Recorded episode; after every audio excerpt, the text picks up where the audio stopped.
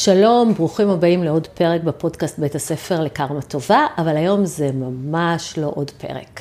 היום כל האמת, אבל כל האמת שניתן לפרסם מהצד של ליבי נוחומובסקי, כוכבת רשת חרדית שעברה מסע הכפשות ברשת, אה, והיא גם לקוחה שלי, אני מייצגת אותה בהליך הגירושים כבר אה, לא מעט זמן. היום נשמע אותה. שלום וברוכים הבאים לעוד פרק בפודקאסט בית הספר לקרמה טובה. אני עורכת הדין רות דיין וולפנר ואני אדבר איתכם על גירושים, על זוגיות וכמובן על קרמה שהיא בעצם תוצאה. היי ליבי. היי רות. מה שלומך? אני בסדר, תודה. איך ההרגשה אחרי הסרט של קשת שהרעיד את אמות הסיפים? כן, אה, הסרט גרם ל... שינוי התמונה בפתאומיות, אבל אני מרגישה שעדיין יש הרבה שאלות, ועדיין אנשים לא מבינים כל מיני דברים ושואלים אותי, ואני מרגישה שזה עשה טוב, והבאתי את עצמי ואת הסיפור שלי, אבל אמ, את יודעת, תמיד יש... אה, זהו, אני, אני ראיתי, בגלל שאני מכירה את הסיפור שלך אה, כל כך, כל כך מקרוב, אני ראיתי שיש הרבה מאוד חסרים, ואז אמרתי לך, בואי, בואי נקליט פודקאסט ונדבר על כל מה שהיה, בואי נעבור על הכרעת הדין, בואי נספר את הסיפור כולו, מה שאפשר. Mm-hmm. כי אני רוצה לציין שיש אה, צו איסור פרסום על כל מה שקשור לקטינים, ולכן לא תשמעו מילה אחת היום על הקטינים, למרות שהקטינים היו ברשת אה, חשופים. ובגלל החשיפה הזאת יש אה, צו איסור פרסום. וגם בסרט שלי לא היה שום אזכור אליהם. ברור, ו... ברור. כן. אמ, אבל הם חלק מה, מהאירועים פה, וזה החלק שיהיה חסר בפאזל. אבל בואי נתחיל מההתחלה. ליבי, איך קראו לך? לא קראו לך ליבי נחלמוס. ליבי גרשוביץ. גרשוביץ, כן. ליבי גרשוביץ, בת 17. כן. מתחילה הייתי... שידוכים. נכנסתי לעולם השידוכים הזה בגיל 17, בכיתה י"ב, ובגיל 18 בדיוק התחתנתי. איך היה השידך הזה עם יעקב? איפה נפגשתם פעם ראשונה במלון? נפגשנו בלובי של מלון הילטון בתל אביב. נכון, שזה המקום שבו עושים כן, בהילטון. שידוכים. כזה, והספות כזה, את יודעת, יש להם מרווח שם של איזה ארבע מטר, את בקושי שומעת. מזמינים בקבוק מים, נכון? מים, או אני התפרעתי והזמנתי איזה ספרייט. נועזת ו... תמיד היית. אבא שלי לקח אותי לפגישה הראשונה, הוא בעצם אה, יצא, כאילו הוא בעצם... אה, בירר והכל, וכזה אה, הפגיש אותי וגרם לזה לקרות. אני הייתי במצב שמאוד כבר רציתי להתחתן. בגיל 17 אה, היית לחוצת חתונה. לא, מאוד רציתי כבר לצאת לעצמאות ולהתחיל את החיים שלי וללדת ילדים. ו... בעצם ככה חונכת, נכון? חונכת שבגיל 17 את כבר צריכה להתחיל ללדת ילדים. אומרים 18 לחופה. 18 לחופה. 17 אולי לא. 17 18... מתחילים לעשות את ההכנות לזה, כן, אבל... מתחילים אה, שידוכים ולשמוע ולפנות לשדכניות וכזה. מה בעצם בודקים לפני השידוכים? אמ, מי הבחור, מאיזה משפחה הוא בא, איפה הוא למד, מה השאיפות שלו, מבררים אצל חברים, אצל מורים, אצל אה, אמ, כל מיני אנשים שקרובים אליו. עושים כזה כמו סוג של תחקיר. due diligence. כן, ממש. אפילו יש כאלה שמחמירים יותר, והאבא אה, בחורה הולך לאיפה שהבחור אה, מתפלל, יושב שם בצד ורק בוחן אותו בלי שהוא יודע, ממש כמו, כמו בלש כזה כדי אה, זה, ואז בסוף מפגישים באמת הבחורה עם הבחור ושומעים מה היא אומרת ומה, אם זה נראה לה ואם יש לה את משיכת הלב או לא.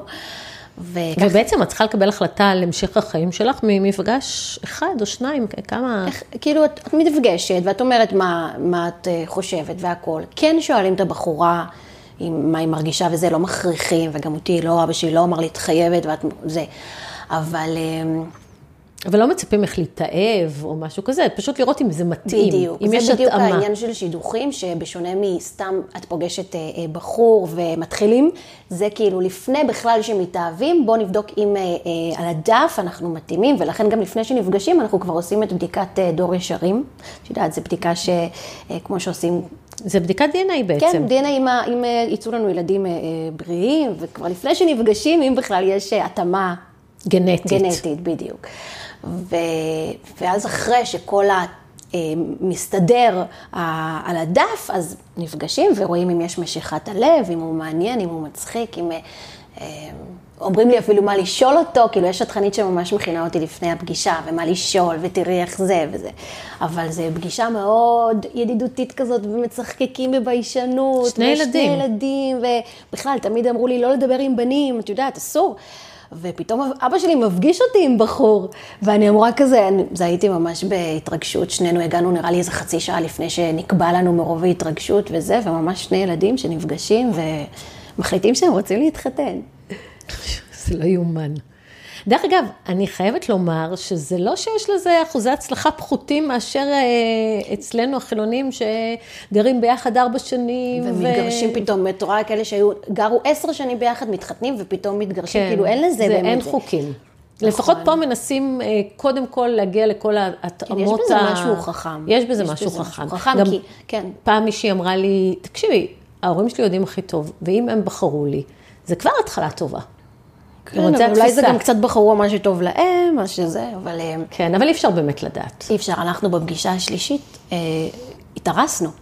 התארסתם. התארסנו. מה זה האירוסים האלה? יש תנאים או... יש כזה ששוברים צלחת, ויש תנאים, ונפגשים המשפחות עם המשפחות. יש את האירוסין, ואז חודשיים אחרי הייתה לנו החתונה. חודשיים אחרי. ואת בעצם תלמידה בי"ב. עדיין תלמידה באמצע כיתה י"ב, התחתנו בניסן, אז המשכתי להגיע. ללימודים, כן, באפריל, והמשכתי ככה להגיע אפילו בהיריון. כן, לבגרות. היו עוד ילדות מהכיתה שהן היו? לא, רק אני. התחתנתי כל כך מהר בת כמה היית כבר? 18. אז כבר היית בת 18 בי"ב. כן. אוקיי. ושאת בת 18, נולד הילד הראשון?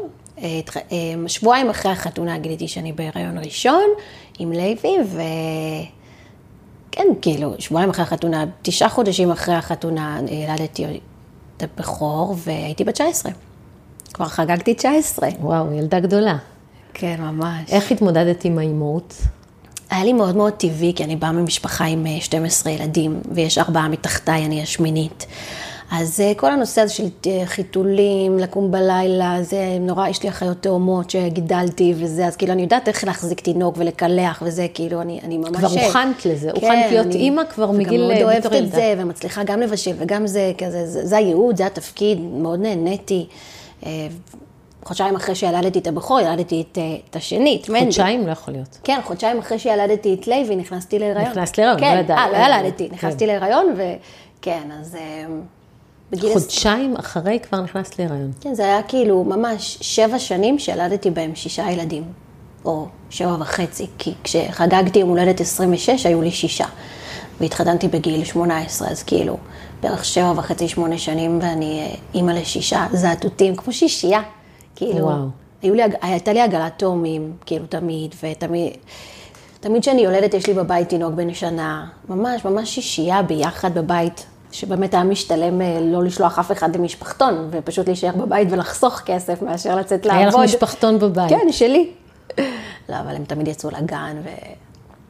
ואיפה אה, גרתם? גרנו בכפר חב"ד מהרגע שהתחתנו עד, ש... עד שעזבתי שם, אבל אה, גרנו תמיד בכפר חב"ד. ובדרך היו, בעצם את לא עובדת, את מגדלת את הילדים, ומה יעקב עושה? בכל התקופה הזאת הוא בעצם לומד לימודי דיינות, הוא כבר בגיל מאוד צעיר עשה את הכושר לרב, ואז הוא עבר למבחנים לרב שכונה, ואז הוא המשיך למבחנים לרב עיר, כאילו זה ממש דרגות, וזה מבחנים מאוד קשים, וצריך אה, אה, מבחנים מאוד כאילו שקשה לעבור אותם, אנשים מאוד גדולים לו, אז הוא כל התקופה הזאת באמת אה, למד בכולל, כדי להשיג את התעודות האלה, עד שבסוף באמת הוא אה, קיבל כושר לרב עיר, שהוא יכול בעצם להיבחר להיות רב עיר. אה, אז הוא קם בבוקר, הולך לכולל וחוזר בערב. ואת עם הילדים? ואני עם הילדים, כן מנסה להעסיק את עצמי. אה, בחלק מהשנים מצאתי איזה משרה משמונה עד אחד כזה, משרת אם, רק בשביל שאני אקום בבוקר ואתאפר וכזה, ירגיש שאני עושה משהו. אבל המון המון שנים זה היה כאילו באמת אני מגדלת וממש תינוקייה, כאילו, בבית, מבשלת, זה רופאים, זה טיפת חלב, כולי גם, אה, כאילו כל השנים האלה גם נראיתי עם כל ההצטברות של הקילוגרמים מההריונות וזה, אז כאילו הייתי מאוד גם כבדה, שקלתי 30 קילו ממה שאני עכשיו יותר, הייתי ממש...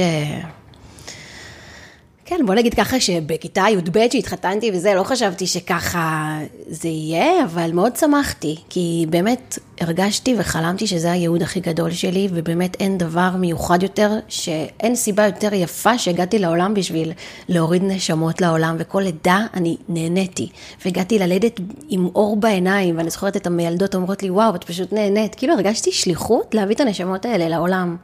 ממש, ו- ולא קושי, בכלל לא הרגשתי קושי, או פשוט זכות, איזה זכות, ולכן זו הסיבה שגם...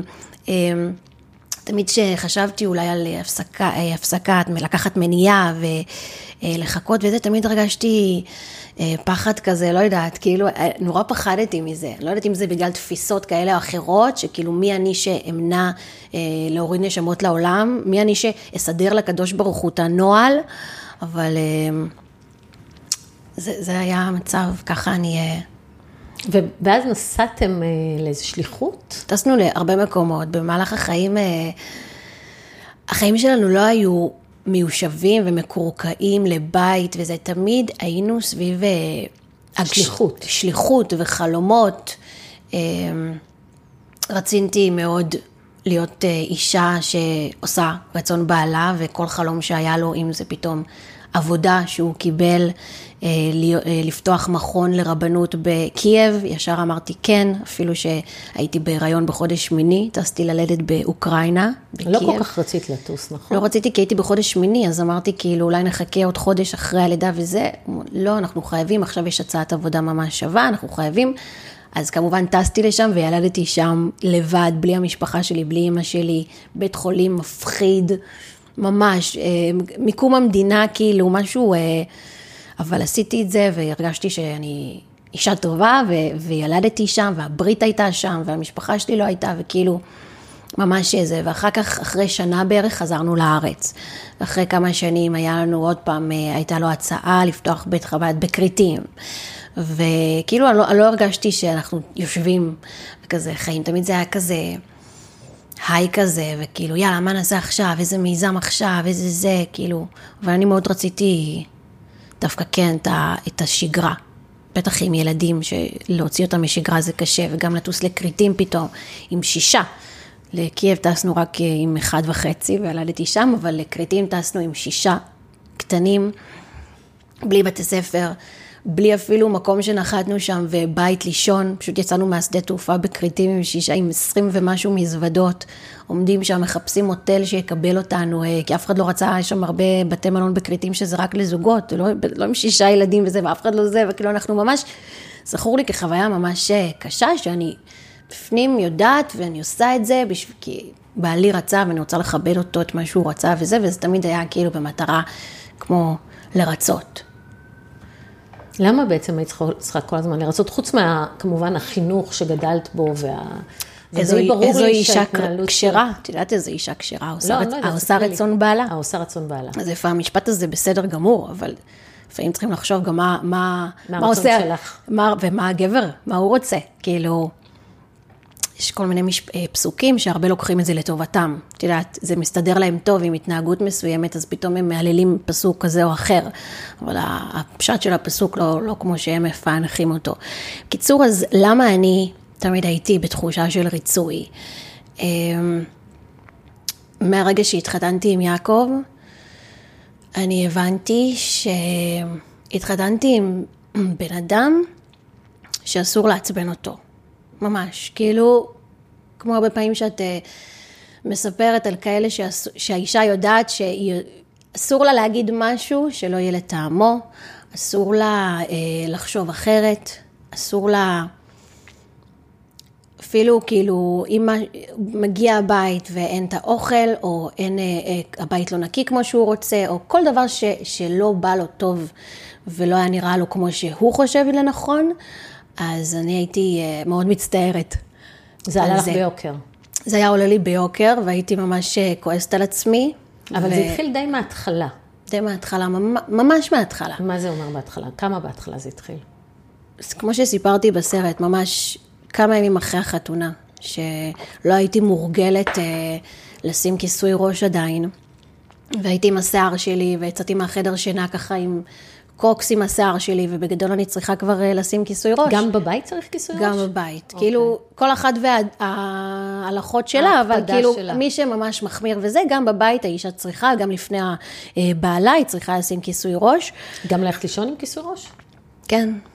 אוקיי. Okay. כמובן לא, שזה לא. נופל וזה, אבל בגדול, כאילו, אה, זה טוב להקפיד על זה. אני, אני סליחה על הבורות, כן? אבל כיסוי ראש אמור להיות בשביל צניעות, 아. אה. לא? אבל בבית את גם אמורה ללכת עם כיסוי ראש, לא, כן. לא הייתי מודעת. אז, אז זהו, זה מה שאני אומרת, שזה כל אחת לפי המנהגים, אבל אנחנו נהגנו ממש לפי החומרה של זה. אוקיי. בחב"ד בכלל, הנושא של כיסוי ראש לאישה נשואה הוא מאוד מאוד מאוד uh, חזק, וממש, אפילו לצאת לזרוק את הזבל, לצאת לרגע לבחוץ, אפילו בבית, קירות הבית אומרים שהם סופגים, ולפני תמונות של רבנים, לא ללכת גלוית ראש, וכאילו זה, זה מאוד מאוד uh, להחמיר על זה, אז אני, אני גם מאוד רציתי uh, תמיד להחמיר על זה וזה, אבל בהתחלה, אחרי שהתחתנתי, לא, לא... כמה ימים אחרי החתונה, את ילדה בת כן. 18 בי"ב. עדיין יוצאת, יוצאת מה... מהחדר, ו- ואולי אפילו אה, לרגע יוצאת לבחוץ, כאילו למרפסת, לא שמה לב שאני בלי. ואה, נכון, מטפחת, זה מאוד קשה להתרגל לכיסוי ראש. ו- וראיתי שהוא אה, ממש מת- מסתכל עליי, ו... למה את יוצאת אה, מהחדר שינה ככה בלי זה? די, התחתנת, למה את יוצאת מהחדר שינה בלי כיסוי ראש? לכי תשימי כיסוי ראש. ואמרתי לו, אוקיי, ואתה יכול להגיד לי את זה, אתה... ואז הוא לקח כיסא שהיה אה, ליד, ולא זרק עליי, אבל לקח את הכיסא וזרק אותו במרכז הסלון. ואז הבנתי שהוא מאוד מאוד כועס. ואז אמרתי לו, אתה יכול גם להגיד לי את מה שאתה רוצה, אתה לא צריך לעשות את הסאונד הזה של טריקת כיסא בשביל שאני אאמין לך שאתה כועס. הוא אמר לי, לא, את לא מבינה כמה זה חמור ללכת בלי כיסוי ראש, רק אם, אני, תביני רק ש, שזה חמור אם אני אזרוק. ככה זה היה, ו- ושם כאילו אמרתי, טוב, אז מקרה חד פעמי. אבל גם לא הבנת שזה אלימות, נכון? כי זריקת לא. חפצים זו אלימות. בכלל לא היה לי מושג שזה אלימות, ו...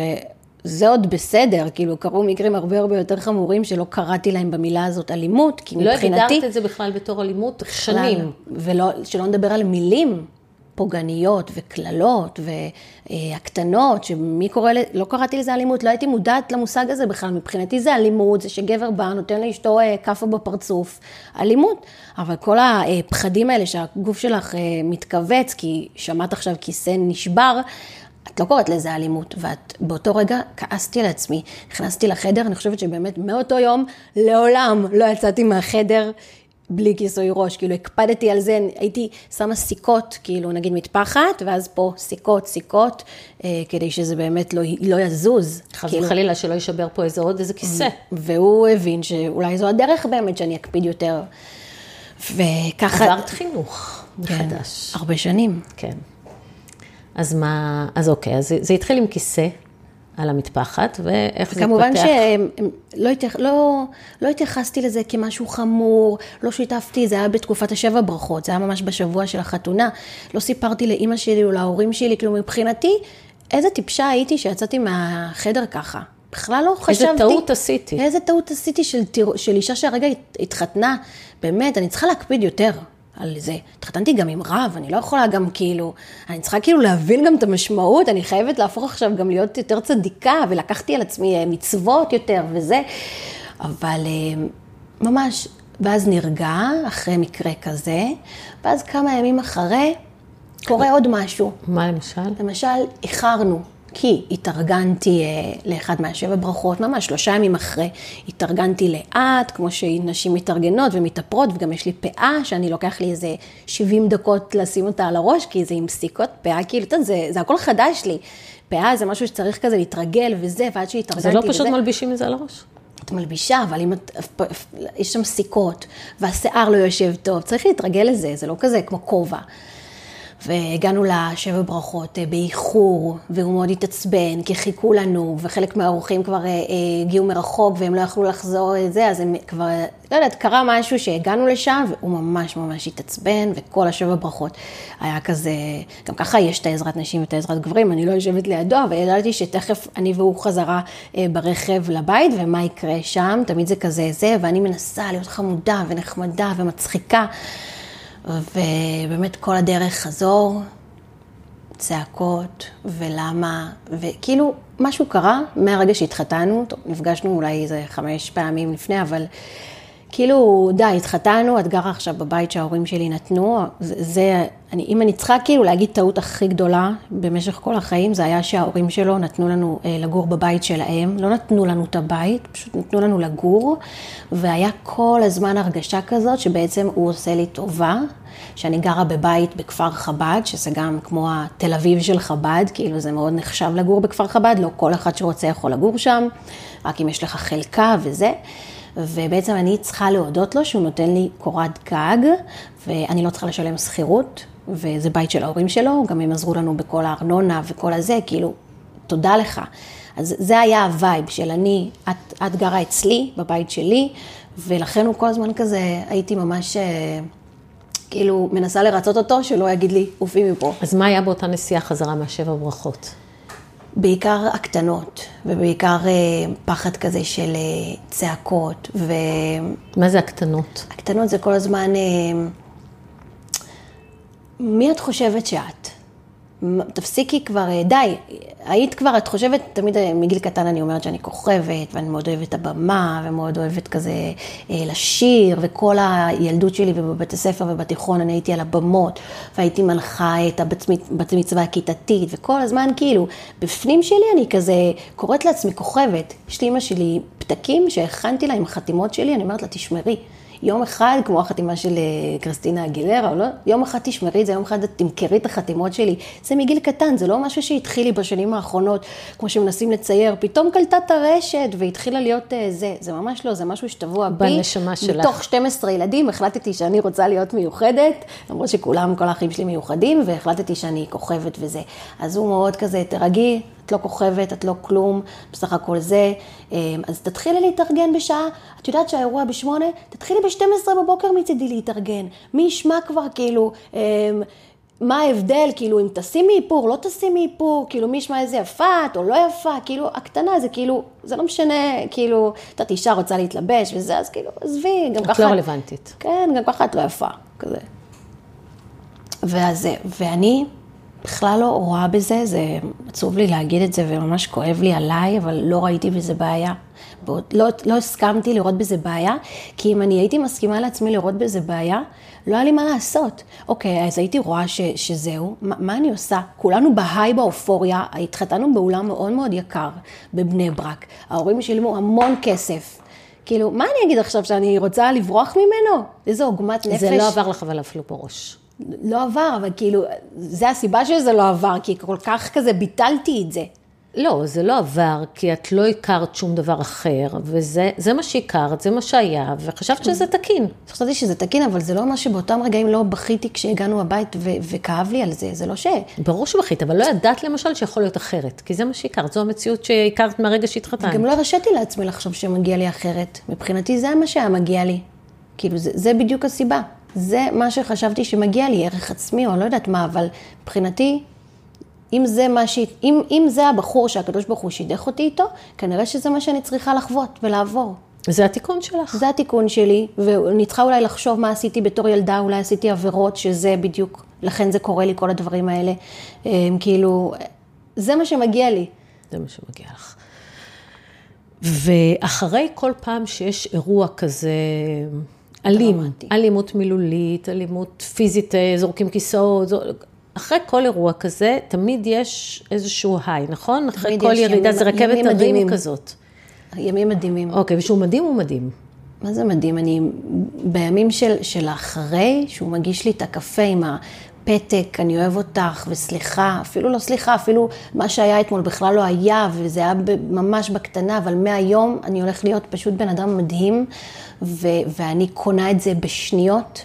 כל פעם אחרי אה, רגע דרמטי ומפחיד, מגיעים כמה ימים של שיכרון חושים. גן עדן. חוזרים להיות כמו בשידוך, כאילו ממש מאוהבים, ואני באותם רגעים חושבת שזהו, בן אדם השתנה. בן אדם הולך להיות מקסים, מדהים, הוא גם הופך להיות אבא מדהים, וכל הבית הופך להרמוניה נהדרת, שאני אומרת, כל מה שקרה לפני יומיים, כנראה שדמיינתי.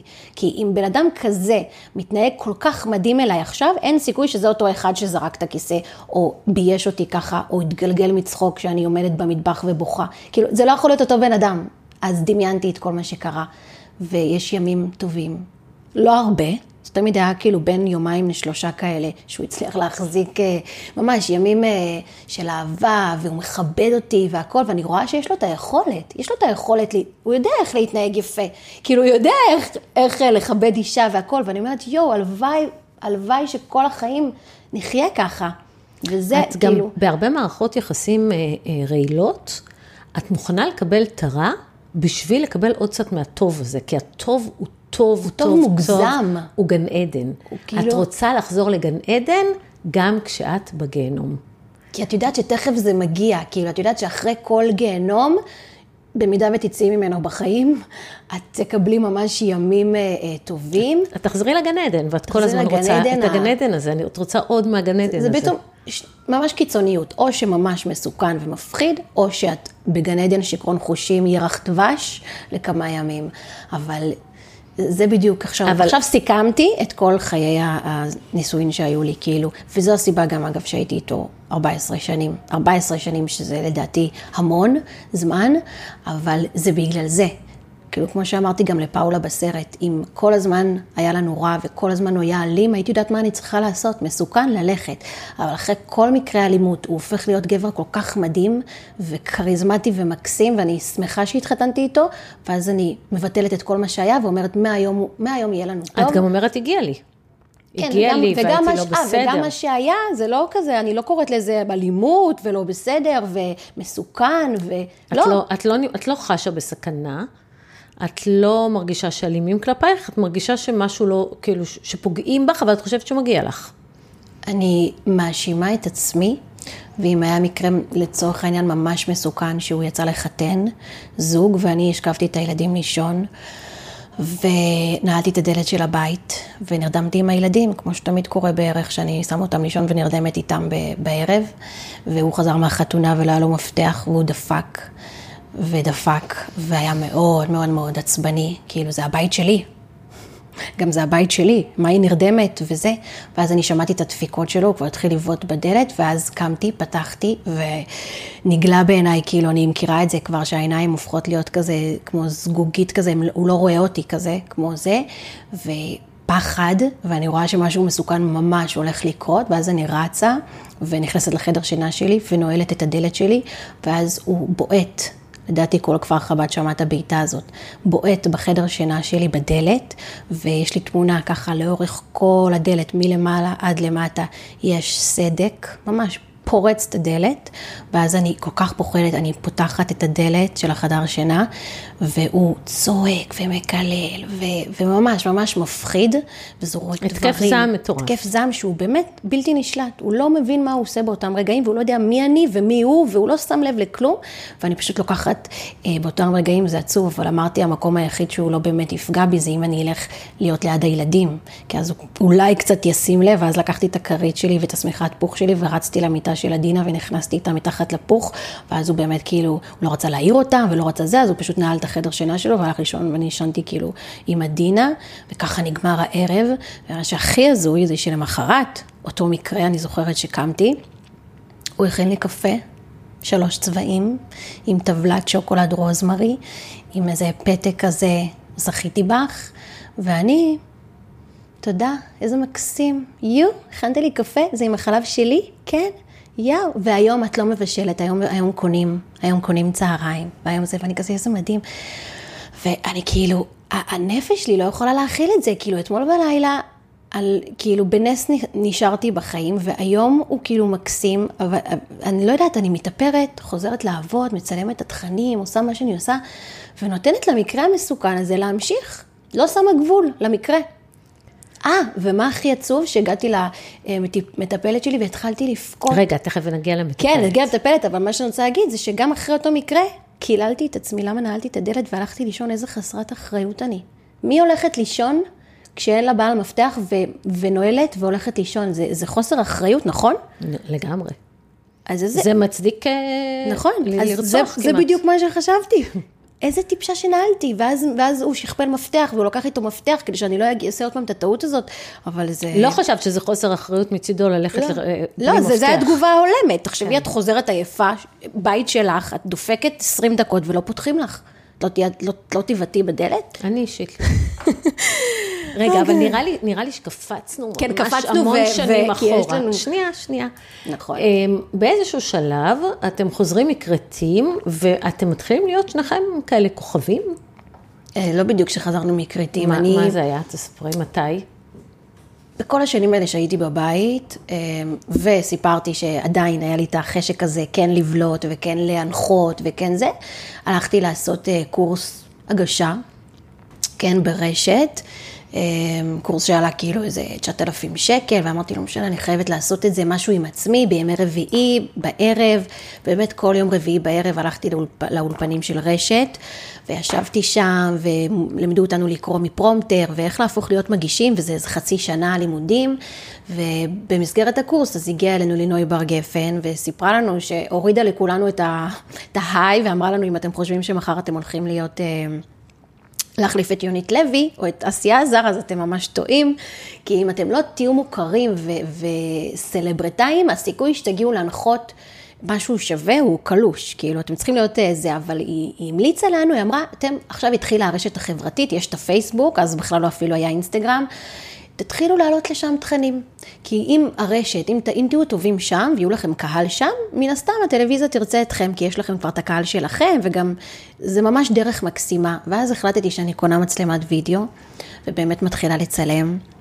צילמתי סרטון שלי, מלבישה את הילדים בבוקר בהילוך מהיר, סרטון של 20 שניות, אבל כאילו שישה ילדים ב-20 שניות, מה אני עושה בבוקר, כמה פעולות, קראתי לזה אימון בוקר, העליתי עוד סרטון אחד, כולם היו מצחיקים וזה, הפכו לוויראליים, העליתי סרטון שאני מזמינה בייביסיטר, אני מדברת מהר, אני מזמינה בייביסיטר ואני אומרת לה שלום וזה, ואני ויעקב נכנסים לרכב, אה, לוקחים פוך ברכב, הולכים לישון, כאילו זה הדייט של הורים לשישה. וכל מיני סרטונים מצחיקים, שזה היה נורא חדש, אישה חרדית מכניסה מצלמה לבית שלה ומצלמת את האורח חיים, שישה תינוקות וזה.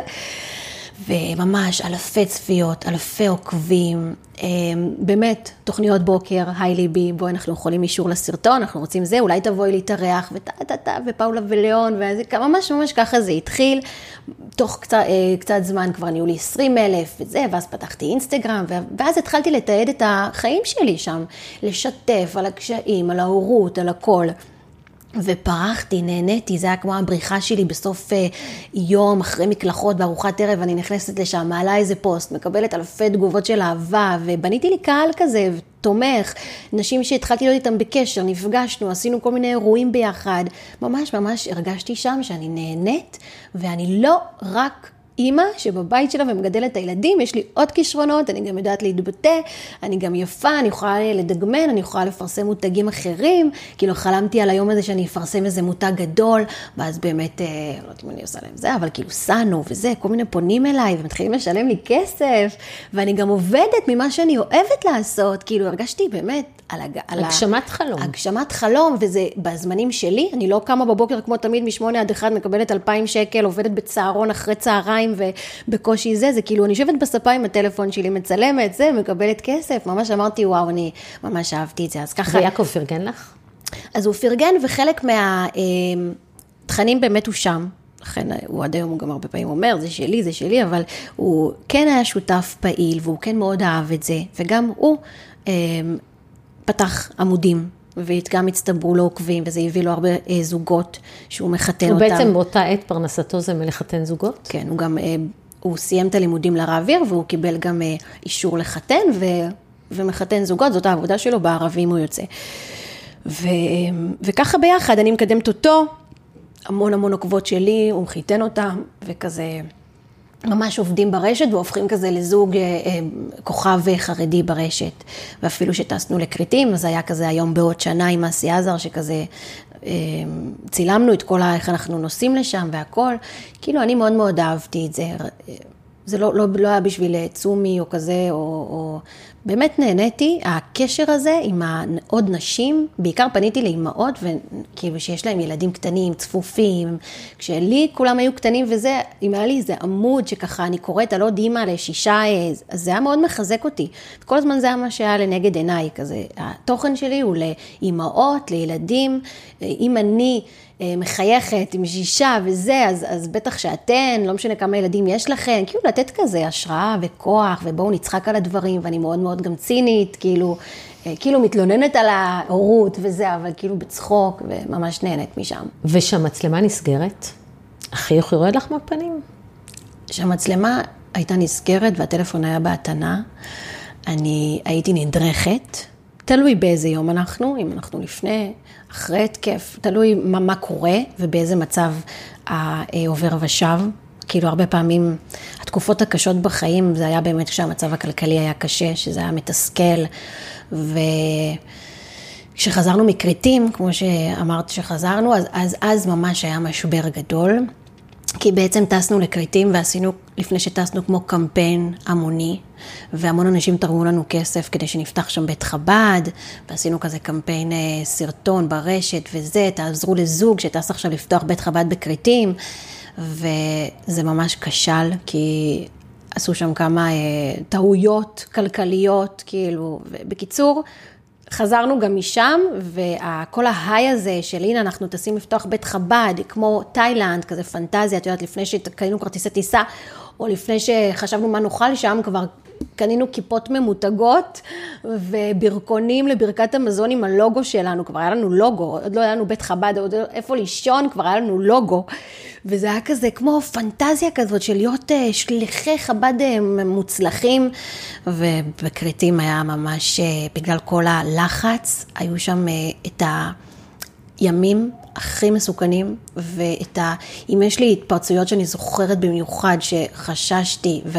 וחששתי ברמה של סכנת חיים, זה היה בכרתים.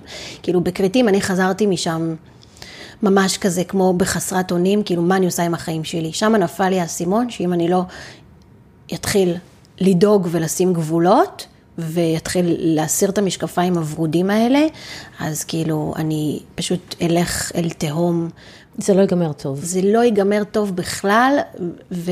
ספרי לי על אירוע אחד בכרתים, שבו את ממש מרגישה, ש... שבעצם הוריד לך את האסימון, שזה לא יכול להימשך ככה. אז היה מקרה אחד מאוד מסוכן, ולמזלי, גם אחותי רבקה הייתה.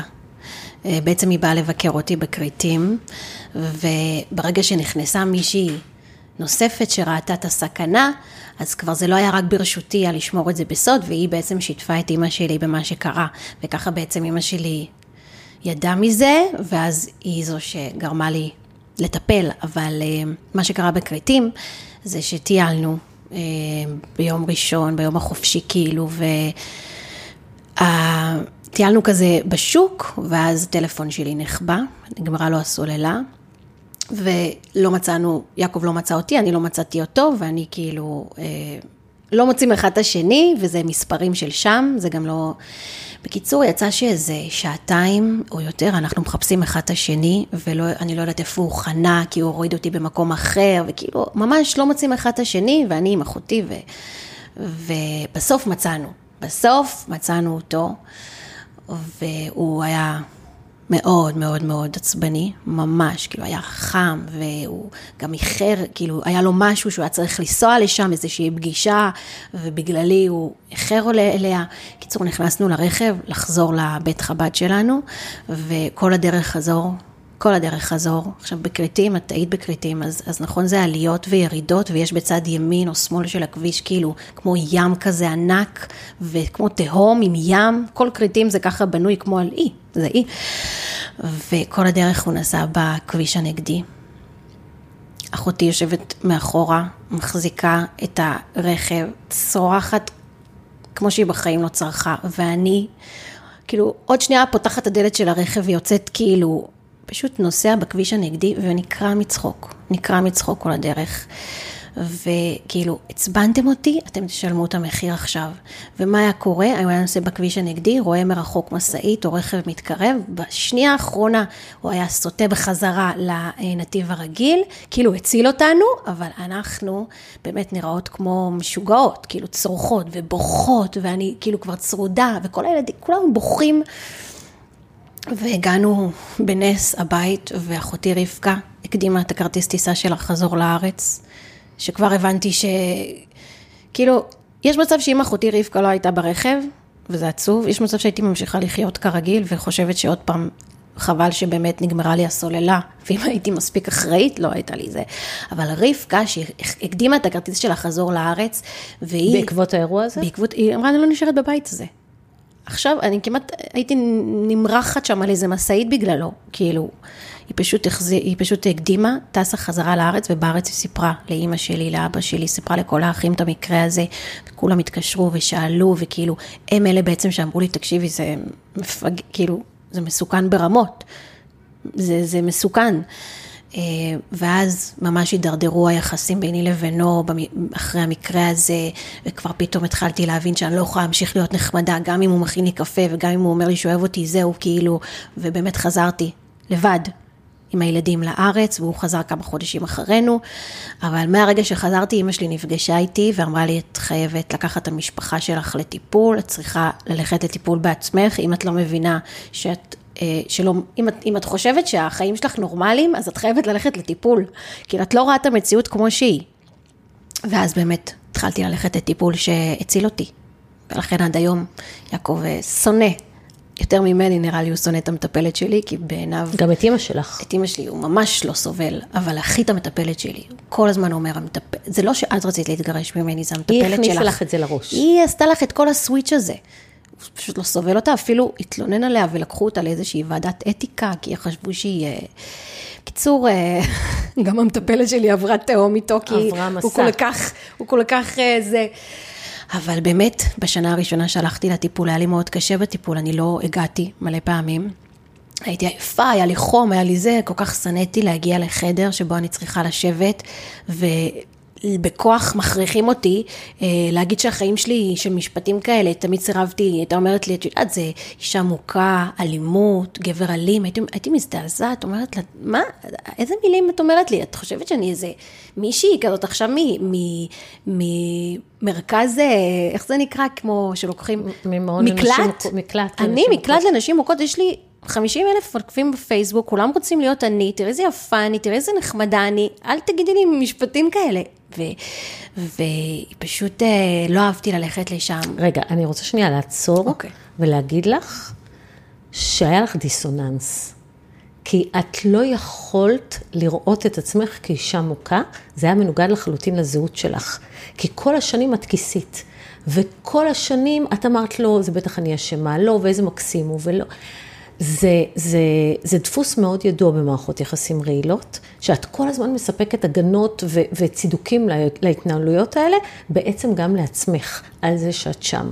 ואז כשאת מגיעה לטיפול ושמים לך מראה מול העיניים, ואומרים לך, תראי, את קורבן של אלימות, ואת אומרת, אני?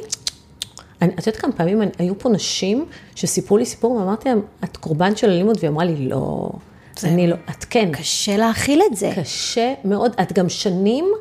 לא, בגלל שאי אפשר לחיות עם זה שאת קורבן לאלימות, את מצדיקה את זה. את שורדת, אז את מצדיקה את זה. את מצדיקה את זה, ואת מצדיקה את זה, וגם את עוברת גז לייטינג לאורך שנים, שגורם לך להאמין שאת אשמה, וזה בגללך, את הבאת אותי לזה, תראי איך את מתנהגת, את חתיכת אפס, את אשמה. את גור... את, את, את, המציאות מתערערת לך, ואת מאמינה שאת זאת שאשמה, שאת לא בסדר, במיוחד כשהוא מראה לך פנים כל כך יפות.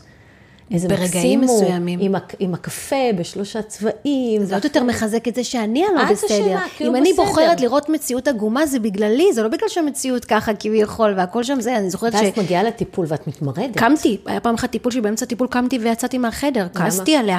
כי היא כאילו אה, מקרה שאני מספרת לה באהלן אהלן, כמו, אה, אז עצבנתי אותו, ואז הוא שפך עליי את הכוס קפה וזה, ואז היא מתעקשת, היא אומרת לי, את מבינה מה את מספרת לי? ואז אני אומרת לה, מה הבעיה אבל? אני אומרת לה, מה הבעיה? אבל, אבל כאילו, תקשיבי, אני אמרתי לו דברים ממש מעצבנים, אמרתי לו, למה אתה לא קם בבוקר לעבוד וזה וזה? אני פגעתי לו באגו הגברי, אז הוא שפך עליי את הקפה, ואז היא הייתה, את מבינה ש...